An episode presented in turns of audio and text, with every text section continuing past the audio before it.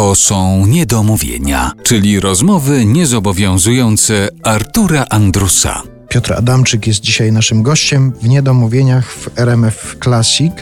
Przeglądając pana życiorys, dorobek artystyczny, można sobie też trochę czasu spędzić na przeglądaniu różnych nagród, które pan otrzymał. Ja wiem, że kłopotliwe jest takie pytanie o najważniejszą nagrodę, bo to trudno pewnie taką jedną, chyba że nie ma takiego kłopotu. Od razu pan może jakąś jedną wymienić. Jest kilka takich ważnych. Oczywiście. Bo jak nie, to ja jedną bym Dobrze, chciał wywołać. Słucham. To jest Małe Berło, które otrzymał pan od Janusza Gajosa. Chciałem o nim powiedzieć. Tak, no więc właśnie. To jest, też, takie, tak.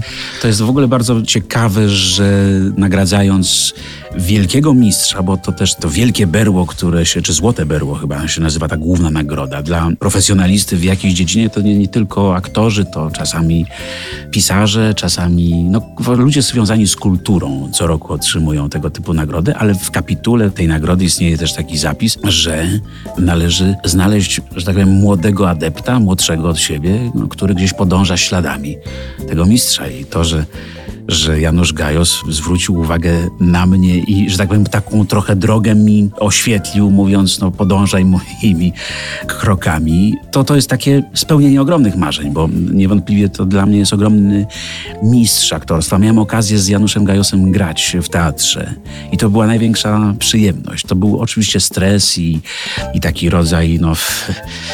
niepewności, czy podołam, a z drugiej strony potem taka przyjemność już bycia na scenie z widownią, kiedy widzę po drugiej stronie takie uśmiechnięte oka, a ty dzisiaj mi tak zagrałeś, to dzisiaj zagram tak. I jest coś takiego, jak już mówimy o jazzie, w tym takim aktorstwie najwyższej próby, kiedy z takim wielkim aktorem się spotykasz na scenie, że to jest trochę jak muzyka jazzowa, jak taka improwizacja. Co dzisiaj zmienimy, czym zaskoczę partnera?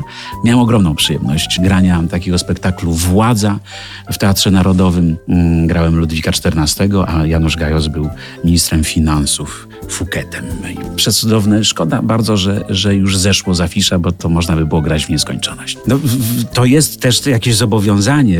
Bardzo trudno jest kroczyć taką ścieżką, chociaż ta ścieżka także była kręta, myślę, Janusza Gajosa i także miał takie momenty, kiedy był wciskany w jakieś szuflady tu tureckiego. A nawet w czołgi, albo prawda? W czołgi właśnie. Sam pamiętam, że gdzieś tam udzieliśmy, udzielaliśmy wspólnego wywiadu i widziałem, jak się denerwował na pytanie o, o Szarika. Myślę, że, że być może to gdzieś zwróciło jego uwagę na mnie, że, że też się próbuje wyrwać z szuflad po prostu. I, i on też ma tego świadomość, jakie to jest trudne. Że on musiał odłożyć mundur, pan sutannę na przykład. No tak, tak, tak. Ja myślę, że to jest coś takiego przedziwnego. Aktor bardzo chce zapaść w pamięć jakąś swoją rolą, a im głębiej zapadnie, tym bardziej chce zapaść inną, by, no, by stworzyć tych swoich, że tak powiem, masek, czy swoich ludzi, który, tych postaci, które stworzył jak najwięcej. Ale jesteśmy gdzieś też niewolnikami tych naszych wizerunków. Im jest ich więcej, tym bardziej chyba bliżej do tego ideału, który się wiąże z tym zawodem, czyli właśnie no, takiego człowieka o jak naj, największym wachlarzu możliwości. A czy kiedy pan odbierał tę nagrodę Małego Berła, to Janusz Gajos jakoś pomógł panu troszeczkę oswoić się z tą nagrodą? Coś powiedział na przykład takiego, co uświadomiło, że no dobra, to jest ważne wyróżnienie, ale da się z tym jakoś żyć na przykład. Pan Janusz jest tak skromnym człowiekiem, gdzieś też zawstydzonym zawsze tego typu galami, nagrodami, że czułem się po prostu jak, jak swój, no bo ja, ja też mam podobną awersję do, do takich przemówień. To jest przedziwne, że że grając na scenie faktycznie potrafimy się um, rozłożyć piórka i, i, i się wydawać właśnie takim napompowanym ego, czy w zależności od charakteru, który się, postaci, którą się gra.